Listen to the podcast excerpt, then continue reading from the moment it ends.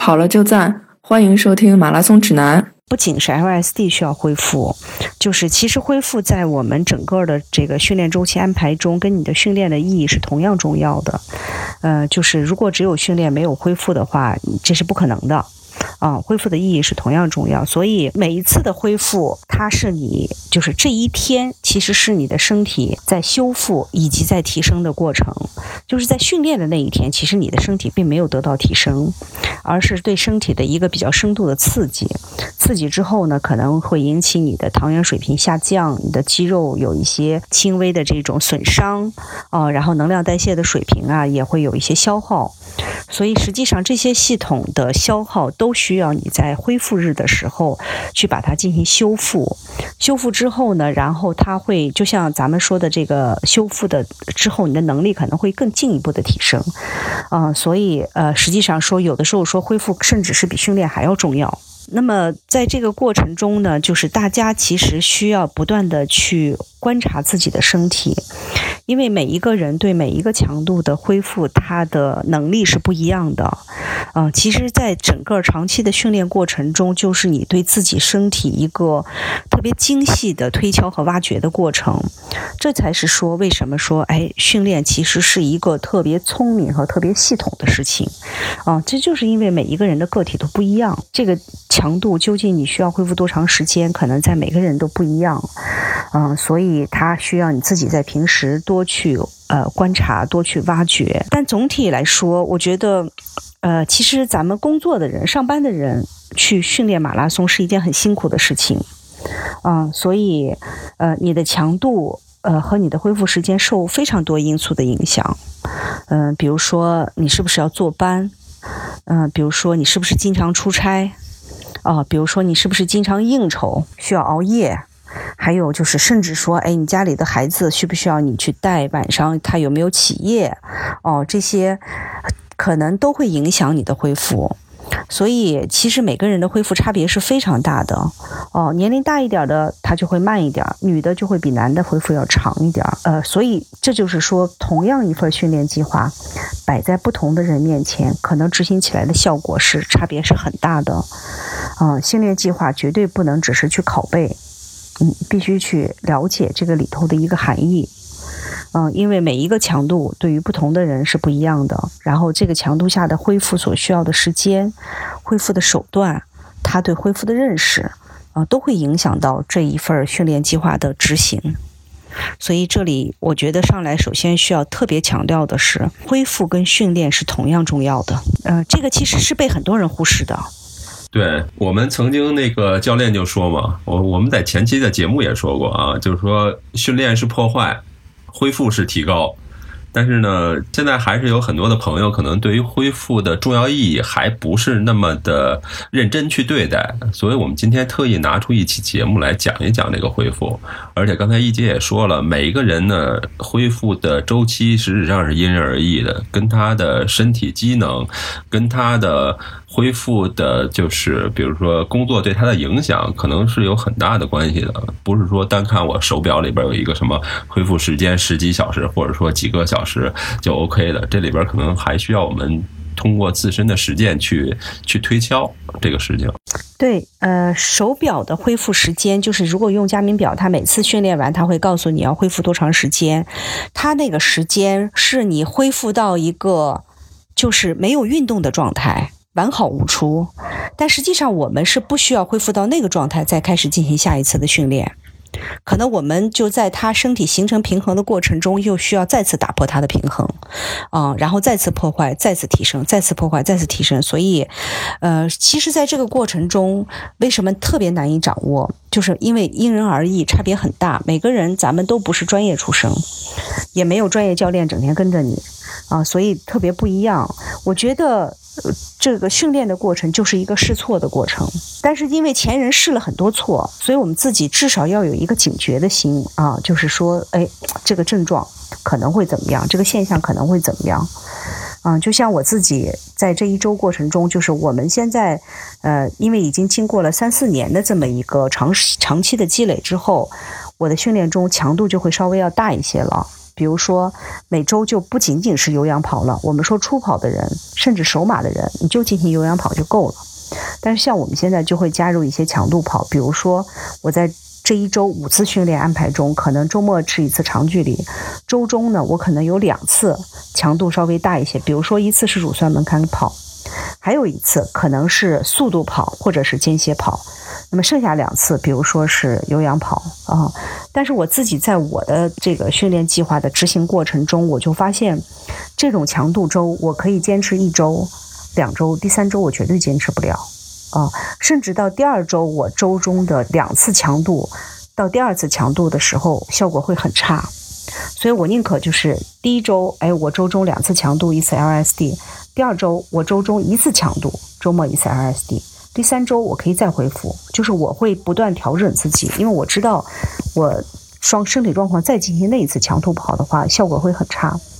所以就是这个，这个是一个自己不断去试的过程啊。但是就越到后来，你越会认识到说，哎，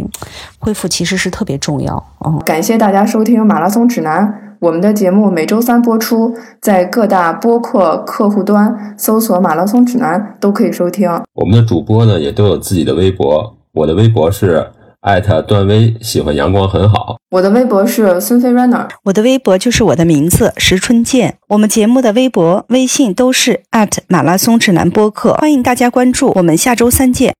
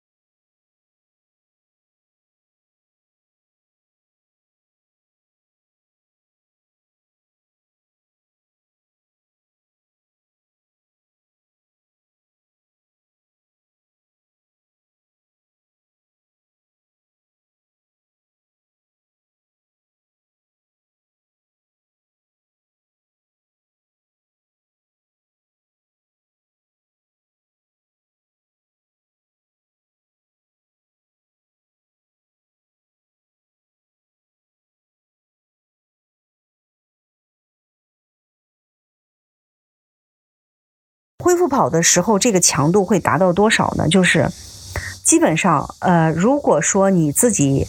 呃，恢复跑会比你自己在做强度跑的时候配速要慢到一分多，比如说一分到一分半都没有问题。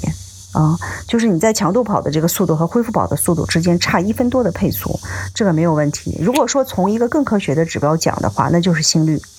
我们强度跑的心率会顶到，比如说百分之七十五到八十五，间歇的时候甚至是到百分之九十五，会把心率顶上去。但是恢复跑的时候，一定是在百分之七十五以下，就这个心率就会在百分之七十五以下。通常我们说简易来说，那就是一个幺三零左右的心率。都 OK，幺二零到幺三零我去做恢复跑，对吧？然后可能是幺四零到幺五零我去做有氧跑，就是对一个训练的人来说，我就把心率也降下来，然后把这个配速安排比你的跑强度慢。比如说我强度跑，如果我是五分二十，那么我的这个恢复跑我会跑到六分四十到七分都没问题，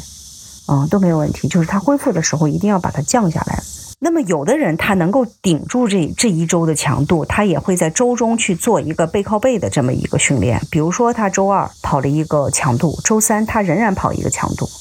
啊，但接下来他会调整周四周五的恢复。嗯，嗯，这个是什么原因？就是因为我们知道强度跑之后都需要大概四天的一个休息时间。那这样呢，他如果周三把这个强度跑跑完，他到周日就可以去跑一个 LSD。还有在比赛周也是这样，比如说我周日的马拉松赛，那我这一周有的人他为了出成绩的话，他这一周不会都调整的，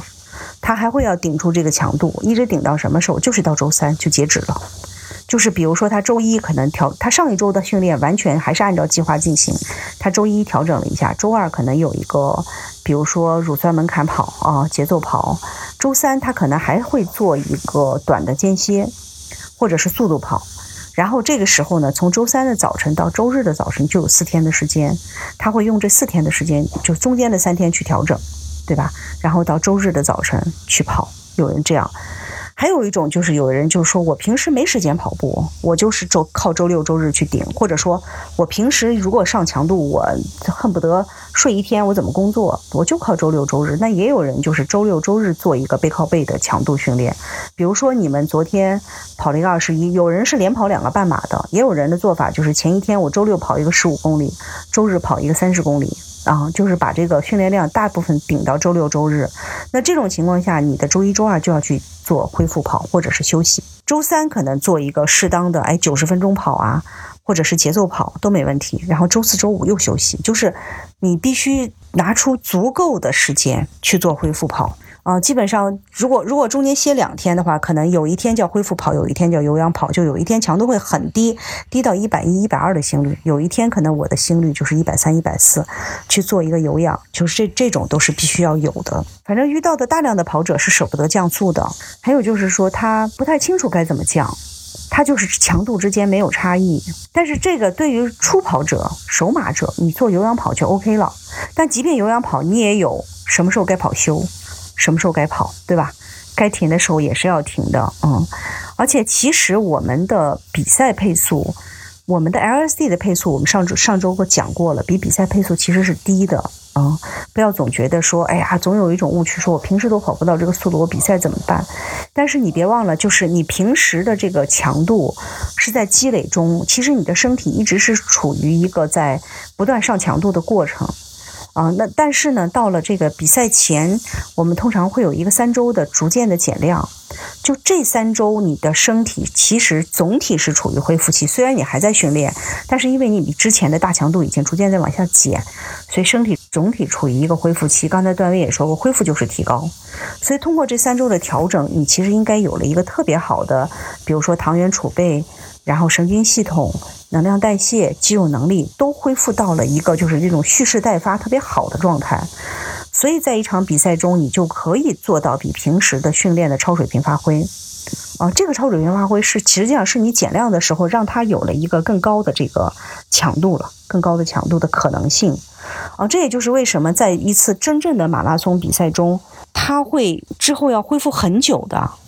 就如果你这一次马拉松赛真的是尽力的跑出了一个强度，你可能恢复二十多天，哦，这就是说明它的这个强度实际上是完完全超过了你平时训练的。我们哪次训练也不用恢复这么多天，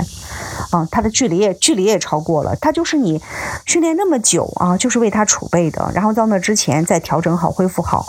你有一个超水平的发挥之后，就需要进行很长时间的一个调整。哦，所以你就可以这里头可以看到恢复的重要性，对吧？重要性是非常大的啊，它能够保证你在比赛的时候，甚至都会超过你平时训练的水平。这还是取决于说你整个的一个很聪明的安排。